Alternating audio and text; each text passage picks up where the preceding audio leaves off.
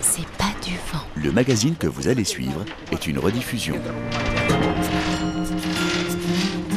C'est pas du vent. Catene, catene, catene, catene. Le magazine de l'environnement sur RFI. Anne-Cécile Brun. Le premier sommet africain sur le climat a abouti à la déclaration de Nairobi dans laquelle les 54 pays ont affirmé que l'Afrique possède à la fois le potentiel et l'ambition d'être un élément essentiel de la solution mondiale au changement climatique. Le potentiel, ce sont ses ressources naturelles comme les minerais, cobalt, manganèse, platine, les forêts du bassin du Congo qui stockent du carbone et un territoire favorable au développement des énergies renouvelables, notamment solaires. Un impératif pour les 600 millions d'Africains qui n'ont toujours pas accès à l'électricité. Mais l'exploitation de ce potentiel a un prix. Par exemple, 600 milliards de dollars pour quadrupler la production d'énergie renouvelable d'ici 2030.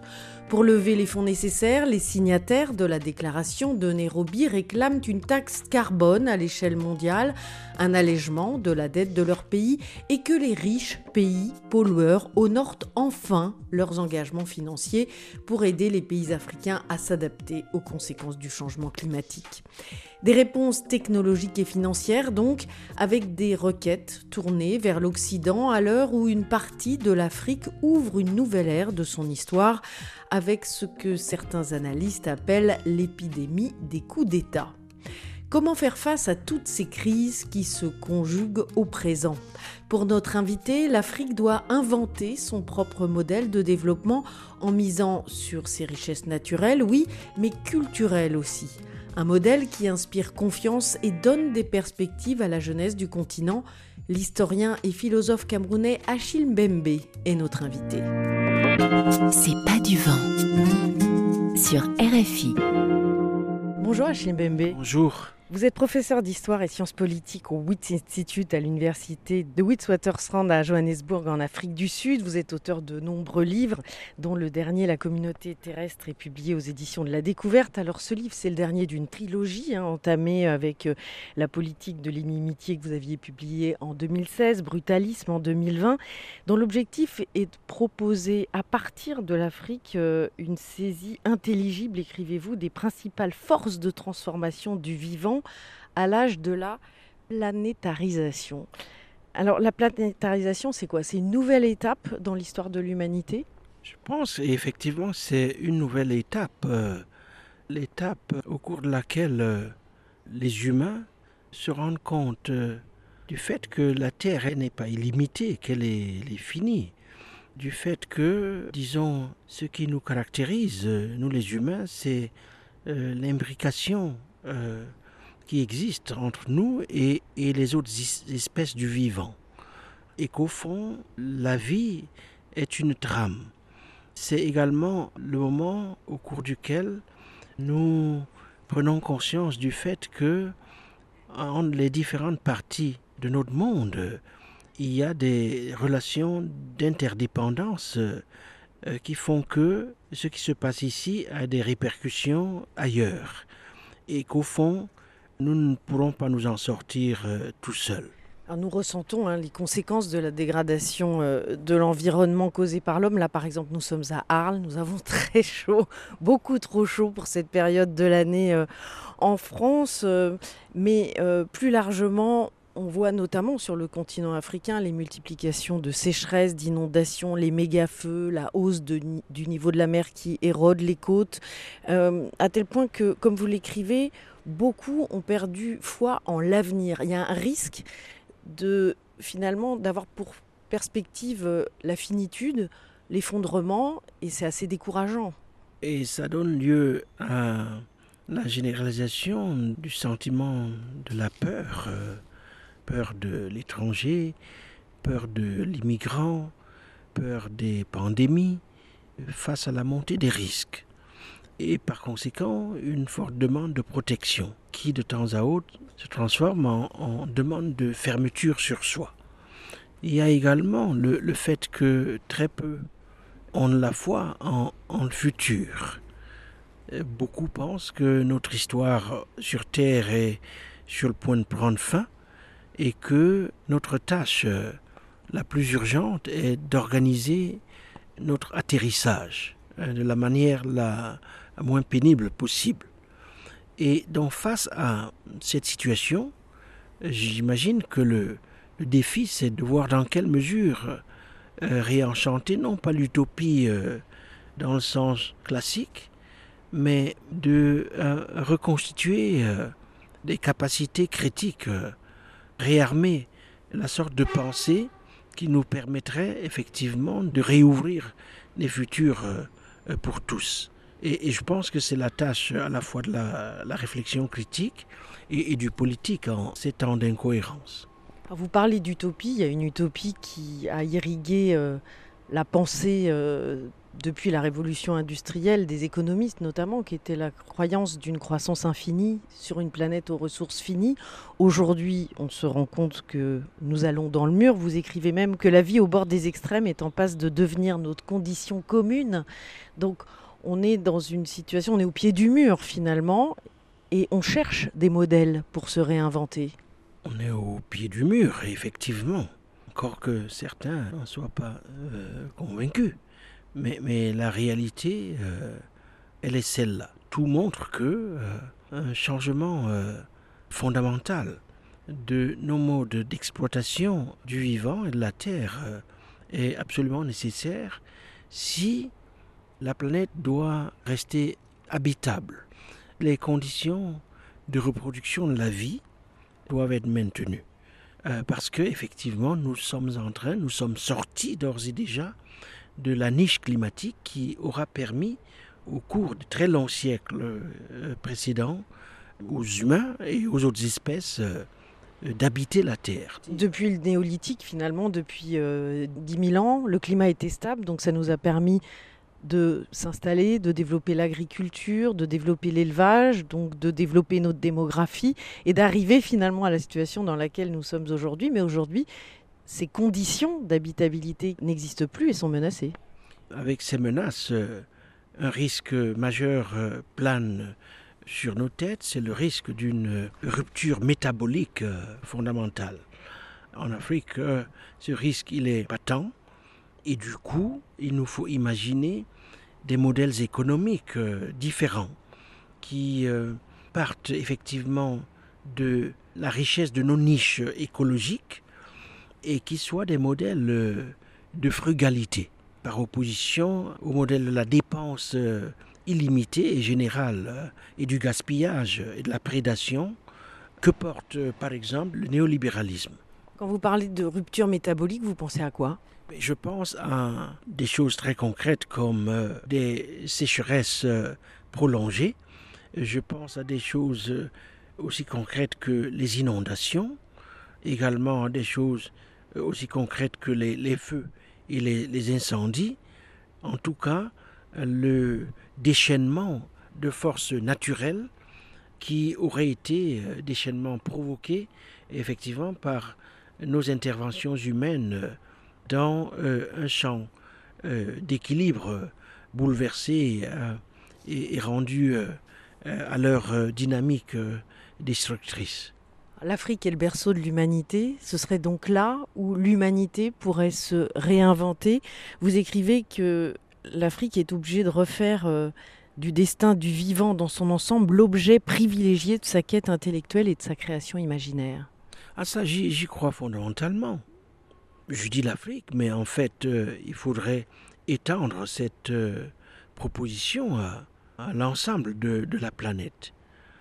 Je pense effectivement que les questions fondamentales de ce siècle, elles tourneront autour de cette question des futurs de la vie, qu'il s'agira là de la question euh, philosophique, politique, culturelle la plus importante de ce siècle. Je ne sais pas du tout ce qu'il en sera à la fin de ce siècle, mais enfin, euh, la tâche fondamentale à laquelle nous sommes euh, confrontés est, celle-là. Le continent africain abrite un tiers des réserves minières et énergétiques. En 2050, sa population représentera euh, un quart de la population mondiale avec une moyenne d'âge autour de 20 ans. Alors comment est-ce qu'on peut trouver un modèle qui profite à, tous les Africains? Puisque celui qui a été imposé par l'Occident euh, ne fonctionne pas. Mais Il faudrait commencer euh, premièrement par un déconfinement général du continent. Euh, qu'est-ce que j'appelle déconfinement général?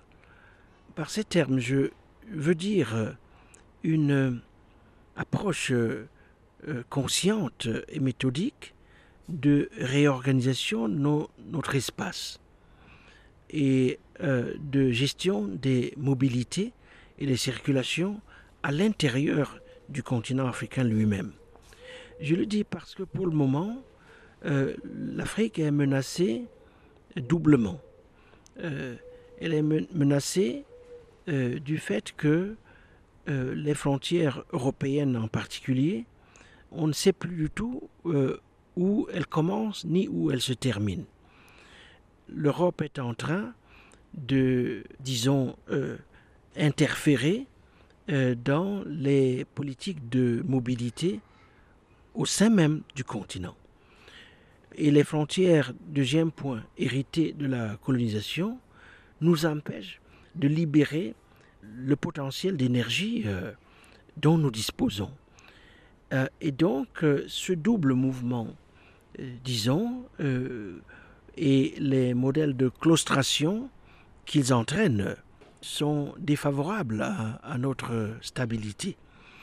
Euh, lorsqu'on y ajoute un modèle économique fondé sur l'extraction, c'est-à-dire sur la destruction de nos écologies euh, fondamentales, euh, on voit très bien le, niveau de violence qui sont de ce fait libérés. et donc, je pense que l'avenir sera différent si l'Afrique s'ouvre fondamentalement sur elle-même, euh, si les frontières héritées de la, colonisation sont réaménagées pour faciliter davantage de mobilité, et si euh, nous tournons le dos à l'économie d'extraction qui serait remplacée par des formes de production de la valeur reposant sur nos forces plutôt euh, que sur ce qui nous manque. Je crois que euh, si tout cela est, fait, alors il y a possibilité pour le continent d'inventer des modèles euh, adaptés justement aux temps qui, qui, sont les nôtres. Alors les frontières sont aussi des frontières culturelles du coup qui cassent finalement euh, les communautés culturelles africaines qui elles ne sont pas limitées à ces frontières. Vous parlez beaucoup des cosmogonies africaines euh, qui peuvent être aussi une, une source d'inspiration pour justement repenser notre rapport au vivant et définir une nouvelle manière d'habiter le monde. Ah oui, c'est des trésors euh, que l'on a marginalisés mais qui sont encore exploités dans le quotidien par euh, nombre de, nos communautés. On parle des cosmogonies. Euh, il faudrait parler également de la manière dont les forêts du Congo, du Cameroun, du Gabon euh, et d'ailleurs les savoirs dits endogènes continuent de, gouverner l'existence quotidienne. Et je pense que une redécouverte une dissémination euh, méthodique de ces trésors, de ces savoirs, euh, est absolument nécessaire au futur de notre monde en général. Mais ça veut dire qu'il faut aussi faire redécouvrir à la jeunesse l'attrait du vivant avec un grand V et le potentiel de cette reconnexion au vivant, notamment à travers la création de nombreux métiers dans l'agriculture, le bâtiment en terre respectueux du vivant, etc. Mais tout ça, ça veut dire qu'il faut aller chercher euh, dans les imaginaires des gens en repensant la notion de, progrès, de modernité. Oui, il faudrait tourner le dos à beaucoup de ces concepts qui, au fond, euh, bon, nous ont été utiles de façon euh, inégale, bien entendu, mais ont permis à l'humanité de, disons, sortir victorieuse d'un certain nombre de contraintes euh, imposées par les maladies, euh, par l'environnement, et ainsi de suite, euh, grâce à, au, progrès technologique. Mais je pense que, comme nous le disions il y a un moment, on est arrivé au bout de cette trajectoire. Et donc maintenant, il faut repenser ces modèles. Et alors, il faut les repenser en redécouvrant littéralement tous les autres modèles cosmologiques que l'humanité a inventés au long de sa courte histoire, parce qu'elle est courte au regard de l'histoire de la Terre avec T majuscules. Oui, on dit que si l'histoire de la Terre s'étalait sur 24 heures, l'humanité n'arriverait qu'à 23h59. Oui, oui, euh, notre, histoire sur Terre, elle est, elle est, toute petite, euh, elle est courte. Et pourtant, nous sommes une espèce invasive euh, qui fait beaucoup de dégâts. Comme vous le disiez, je ne sais plus quand, une espèce attachante également. Il faut l'espérer, une espèce capable d'autocorrection à laquelle euh, une autre chance pourrait être donnée. En fait, donner, je dis donner, euh, qui pourrait se donner à elle-même une autre chance. Parce qu'il est possible justement de réorienter le cours de, de notre histoire. Et, et, cela, je pense, c'est important. C'est un élément de la modernité euh, qu'il faudrait garder avec nous, la foi en cette capacité de réorientation de notre histoire, la capacité de recommencer. Mais recommencer en commençant par quoi? Pour ceux qui nous écoutent, par exemple, ça veut dire quoi recommencer?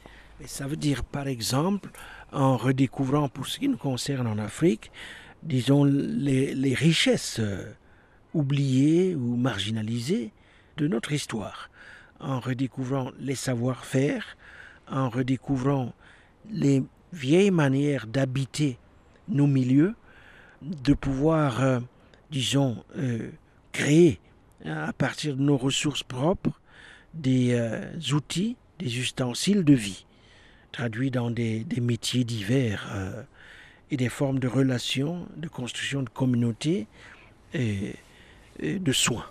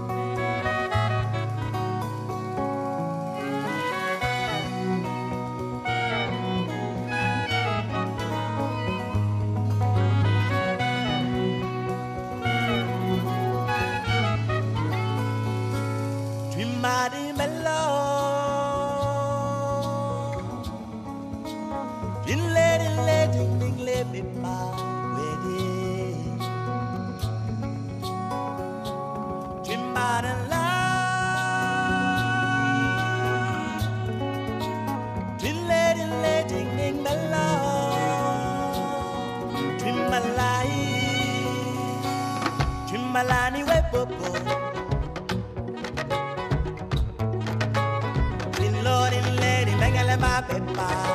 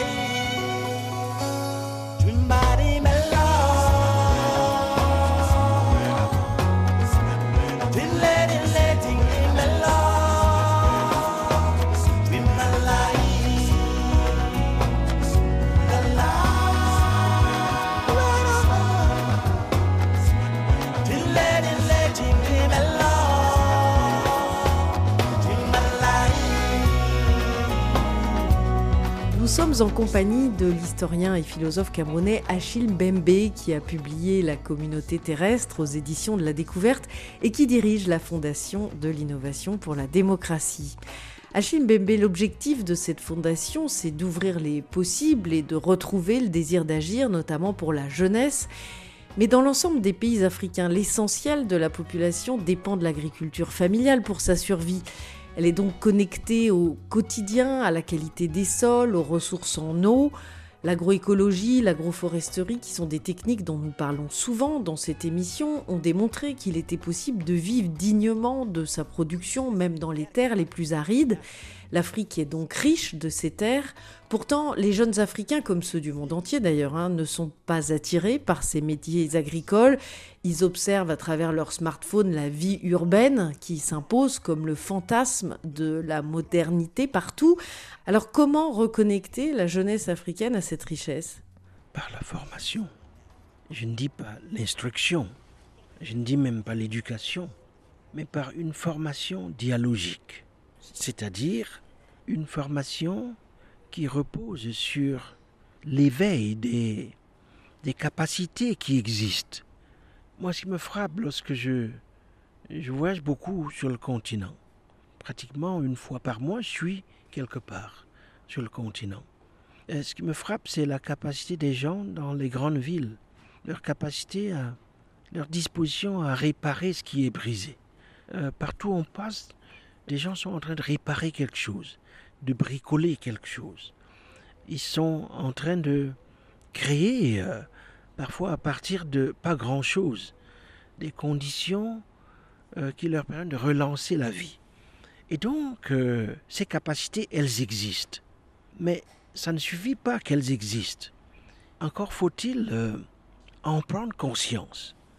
Et cette prise de conscience, cette mise à distance par rapport à sa propre condition autorise donc une réflexion critique et dont on va y parvenir en formant les nouvelles générations à l'exercice de ces facultés critiques qui sont, disons, mises en berne par toutes sortes d'artefacts euh, technologiques, euh, par des systèmes politiques euh, gérontocratiques, et par toutes sortes de distractions aussi euh, qui nous éloignent de, l'essentiel.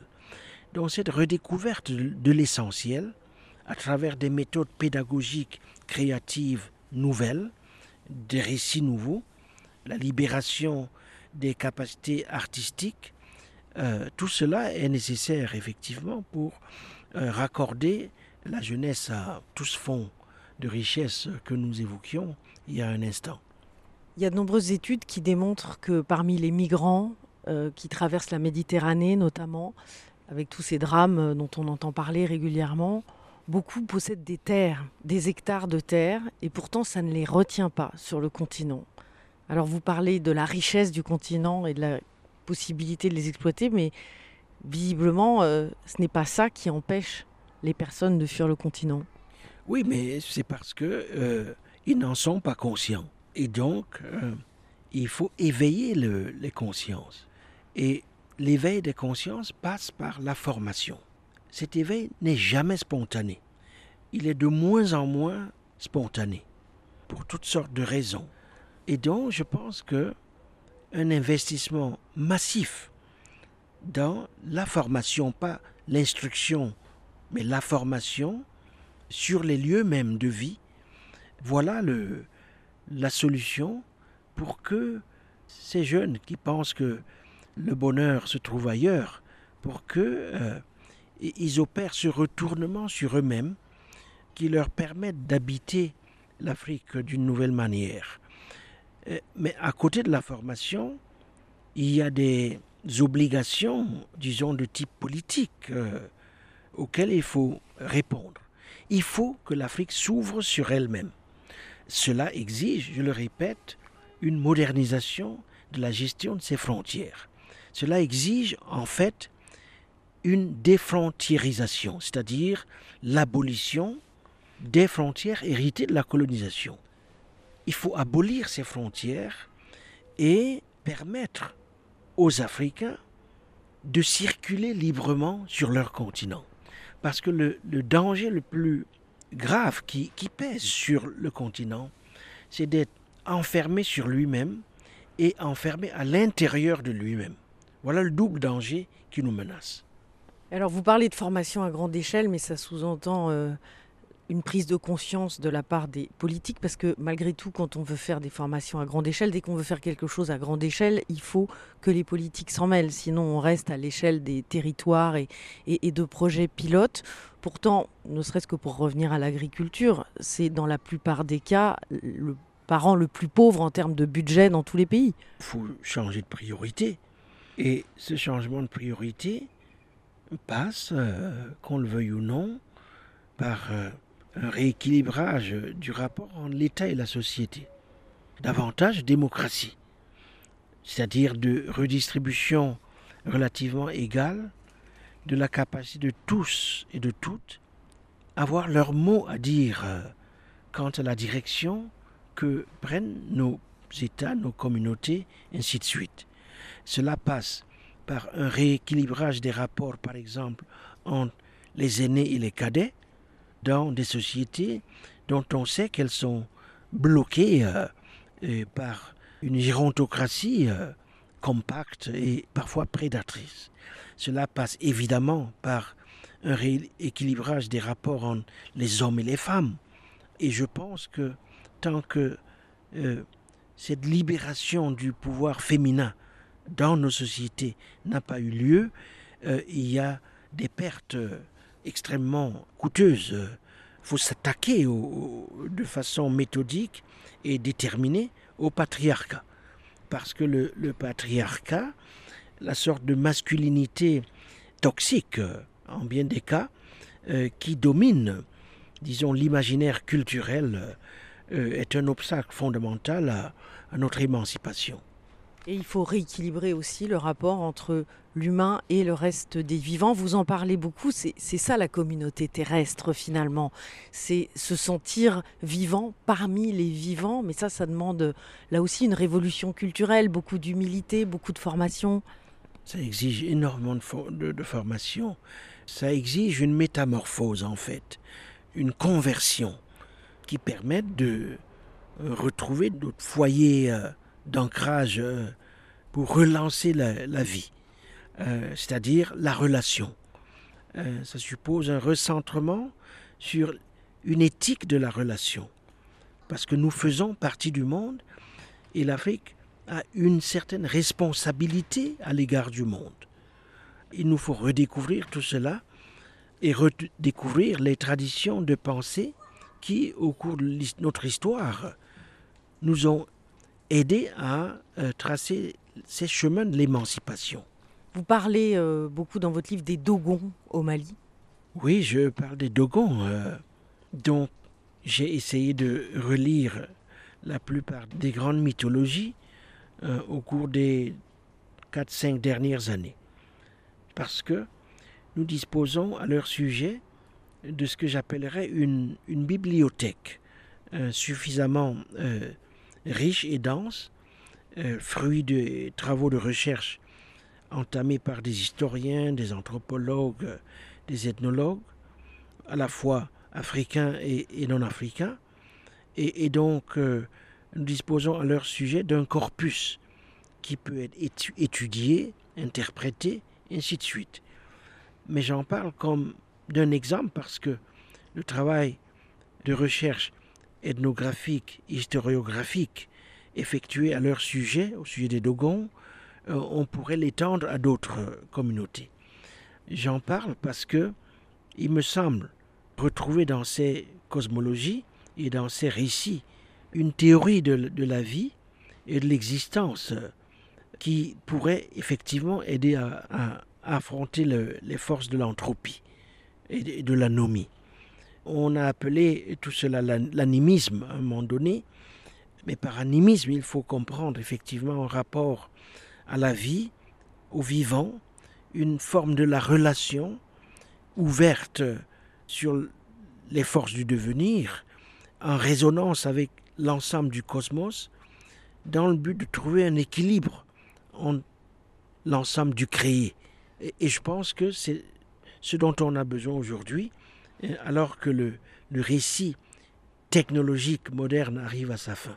Mais pourtant, beaucoup de personnes croient en la technologie aujourd'hui. On est euh, dans une espèce de fuite en avant de, l'innovation en disant mais la technologie va nous sauver parce que c'est une de nos forces à nous, les humains, se mettre ensemble et innover. Mais le solutionnisme technologique euh, est une illusion. Disons de deux points de vue. Un, c'est pas vrai que les grandes interrogations que nous affrontons euh, sont solubles dans la technologie. C'est tout simplement pas vrai. Deuxièmement, parmi ces grandes interrogations, euh, il y a la question du sens. Et le sens, euh, la technologie n'est pas ce qui va euh, nous le procurer. Le sens, nous allons nous le procurer nous-mêmes par ce travail de retour critique sur soi et de réveil des facultés euh, critiques, mais aussi d'autres facultés nécessaires à la relation, les facultés émotionnelles, les facultés d'empathie, la capacité de soin, les capacités de réparation de ce qui a été brisé. Et c'est par la mobilisation de toutes ces facultés que nous allons être capables de restituer à nos existences un sens qui fasse sens, si, si vous voulez. La technologie ne peut pas nous le procurer. La technologie est un outil.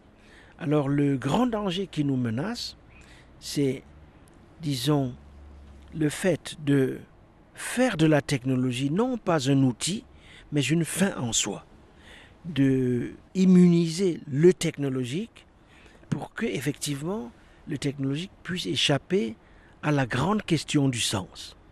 Voilà la réponse que j'apporterai à, à ceux qui pensent effectivement que tout est soluble dans, dans le technologique. Et puis il faut voir ce qu'on appelle technologie. Par exemple, il y a plus de technologie dans une libellule que dans un smartphone. Mais voilà, justement.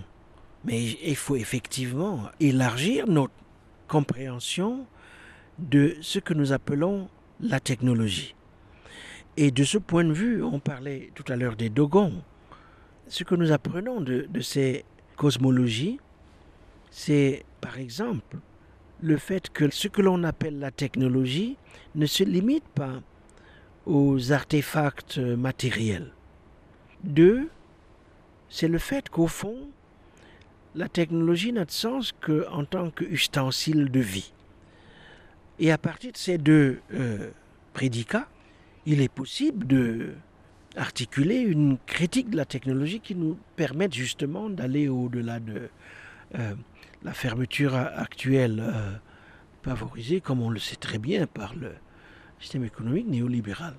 Qui incite à la consommation avant la réflexion. Tout à fait, et qui se traduit par justement non seulement la brutalisation des sociétés, mais la destruction des conditions de reproduction, même de la vie sur Terre.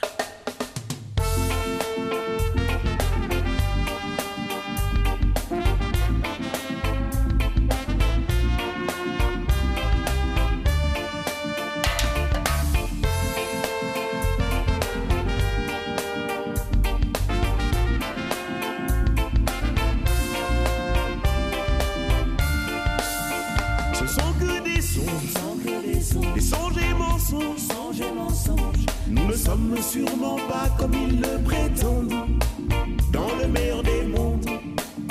Ce sont que des songes, des songes et mensonges. Nous ne sommes sûrement pas comme ils le prétendent, dans le meilleur des mondes.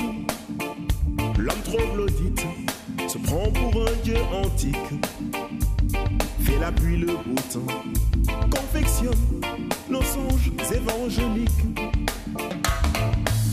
Révolution technologique, boom informatique, manipulation génétique sont devenus nos nouveaux dessins eschatologiques. Sans histoire, Fukuyama annonce la fin de l'histoire. Nous devons y croire, car nous sommes devenus des êtres sans mémoire.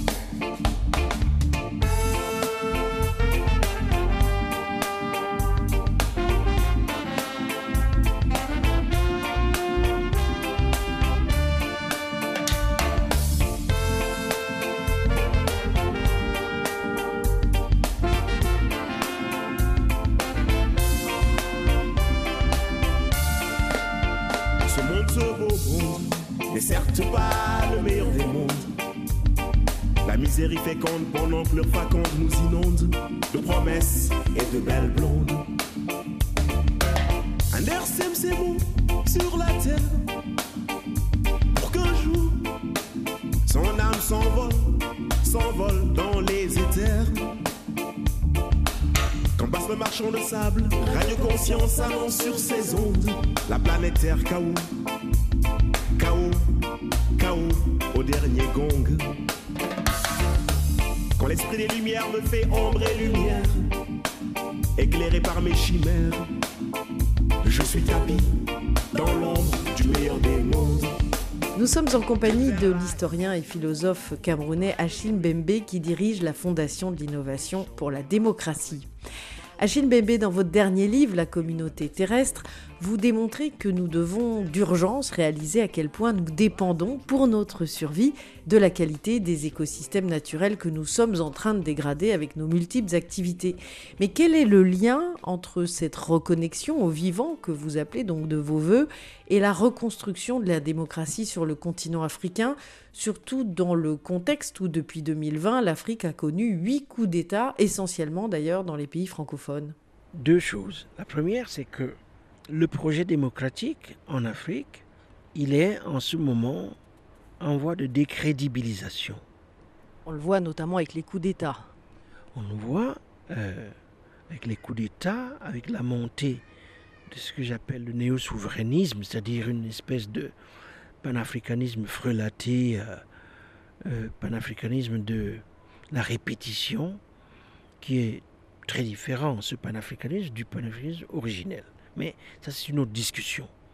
Donc, décrédibilisation du projet démocratique dans la mesure où celui-ci aura été réduit à sa plus simple expression, le vote ou les élections, dont on sait que sur le continent, en tout cas dans la plupart des pays, elles sont, les élections, frauduleuses, qu'elles sont devenues un facteur belligène qu'elles ont conduit à des, situations intenses de conflit, qu'elles n'ont résolu aucun conflit. Au fond, elles en ont créé euh, plus que de nécessité. Et donc, euh, si on veut donner sa chance au projet démocratique sur le continent, il faut opérer le saut de la démocratie procédurale, électorale, à une démocratie substantive une démocratie substantive, c'est-à-dire celle qui répond aux grandes attentes de transformation radicale des générations actuelles. Transformation radicale qui ont, pour l'essentiel, trait aux conditions d'existence. Mais alors dans leur euh, caractère, euh, je dirais, les plus élémentaires. La nourriture, un toit, l'accès à la santé, l'accès à l'éducation, l'accès à la dignité, la grande demande de dignité, l'attention portée à chaque voix, la capacité d'être non seulement écouté, la possibilité d'être écouté, mais aussi entendu. La démocratie substantive, c'est celle qui répond à ces exigences, à ces demandes qui vont devenir de plus en plus bruyantes. Notamment avec la croissance démographique et la jeunesse dont le mécontentement monte. Dont le mécontentement monte à des moments de basculement, puisque c'est ce que nous sommes en train de vivre. Et du coup, les coups d'État, euh, les guerres, euh, ce sont des symptômes de ce grand basculement, de ce retournement de l'Afrique sur elle-même, dans sa quête d'autonomie et dans son effort de créer de nouvelles relations avec le reste du monde et des puissances du monde, à commencer justement par celles qui ont colonisé le continent. Voilà la demande historique. Et je pense que à cette demande historique, on ne peut répondre que par ce passage de la démocratie formelle, formaliste, euh, électoraliste, à ce que je viens d'appeler la démocratie substantive. Hors de la démocratie substantive, qui est le dernier mot du vivant, je ne pense pas qu'il y ait d'autre choix. Alors ça veut dire que il faut que chaque citoyen prenne son destin en main, puisque aujourd'hui, dans la plupart des pays africains, les citoyens ne peuvent pas compter sur l'État. L'État est devenu une menace pour beaucoup de citoyens qui, au fond, cherchent à se protéger de cette menace ou qui ne voient en l'État que une opportunité de prédation. Il faut sortir de ce double, cette double impasse. Et comment en sortir? Mais par le décuplement de l'auto-organisation, par davantage de formation dans le sens où on évoquait cette thématique il y a quelques minutes, une formation à l'éveil des facultés critiques. Et par une redécouverte via cette formation de nos capacités propres, c'est-à-dire partir de nos capacités, renverser la problématique, partir de ce que nous savons faire, de cette différentes formes d'expertise qui sont là, qui existent. En nous connectant à l'ensemble des vivants et à leur potentiel. Tout à fait en, en- en résonance avec euh, ces forces du cosmos. C'est-à-dire euh, cette capacité de se transcender et d'entendre les voix qui portent sens. Les forces spirituelles, euh, il faut prononcer ce mot, qui dépassent notre existence corporelle. Et ce sont des choses que l'on vit très profondément en Afrique et qui permettent d'articuler de nouveaux récits, de réveiller les, les grandes mémoires, les mémoires de surgissement, de révolte, d'insurrection, de se reconnecter à ces grandes figures dans un effort gigantesque de résurrection. Je pense que c'est ça le, le qu'exige de nous le moment historique que nous vivons dans un monde devenu incohérent. Il est temps que l'Afrique redresse la tête. Mais oui, parce que c'est quoi l'Afrique? Pour moi, l'Afrique, c'est une réserve de puissance. Mais c'est aussi une puissance en réserve. Et dans cette réserve de puissance et cette puissance en réserve, il faut accompagner son réveil. Et on ne se passera pas de la pensée. Il faut réarmer la pensée dans son sens général pour euh, arriver à ce réveil, à réveiller cette espèce de géant endormi. 30 millions de kilomètres carrés, 54 États. Finalement, le continent africain est plus grand que les États-Unis, la Chine et une partie de l'Europe réunis. Rien que ça, ça devrait créer de la fierté et de l'envie d'avancer. C'est le berceau de l'humanité. Donc aujourd'hui, euh, tout est à réinventer, mais tout est déjà entre les mains des Africains, finalement, en termes de patrimoine, de patrimoine, que ce soit le patrimoine naturel, le patrimoine culturel. Il faut quoi pour stimuler tout ça De, l'émerveillement, de la curiosité, de l'envie d'y croire? Mais la vérité est que tout est en mains. Je crois que c'est le point de départ. Ça ne viendra pas d'ailleurs. Ça sortira du terrain. Et ça sortira des entrailles de nos luttes. Il faut réhabiliter la lutte. La lutte sous quelle forme? La lutte sous des formes multiples, la lutte sur toutes sortes de fronts, le front intellectuel. Rien ne se passera si nous n'arrivons pas à accumuler des forces sur le plan intellectuel. Les forces artistiques, parce qu'on a besoin d'être motivé, on a besoin de se mettre en mouvement, de mettre en mouvement les corps, les esprits et les énergies. Et cela passe par les arts, la capacité de s'auto-décrire, de se raconter, de porter une parole qui fait sens. Cela passera évidemment par la réorganisation spatiale de cette espèce de monstre territorial dont vous parliez vous-même. 30 millions de kilomètres carrés. Avant la fin de ce siècle, 2 milliards d'habitants, dont plus de la majorité seront constitués par des jeunes. Et donc, euh, on a besoin de réorganiser l'espace dans lequel ces 2 milliards de personnes vont devoir circuler, libérer les forces de la circulation.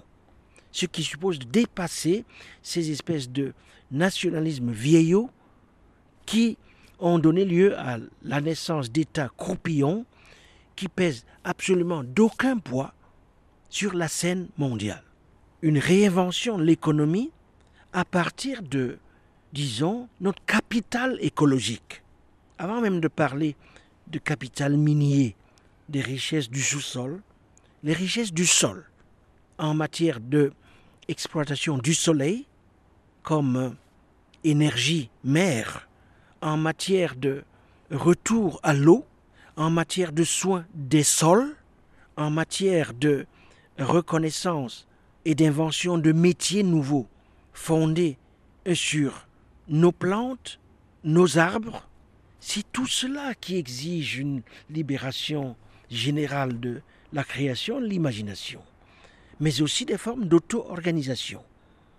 Organisation au niveau du village, retour par exemple aux formes traditionnelles d'autorité et de légitimation, réhabilitation des figures euh, du chef là où il en existait, des figures de euh, la délibération publique, des espaces publics, de la prise de parole, de l'inclusion systématique qui fait que dans, au sein d'une communauté de base, il y a de la place pour tous. Retour aux pratiques de la commensalité, dans le sens où, chez nous, personne ne mange tout seul. Il y en a, y compris pour les passants.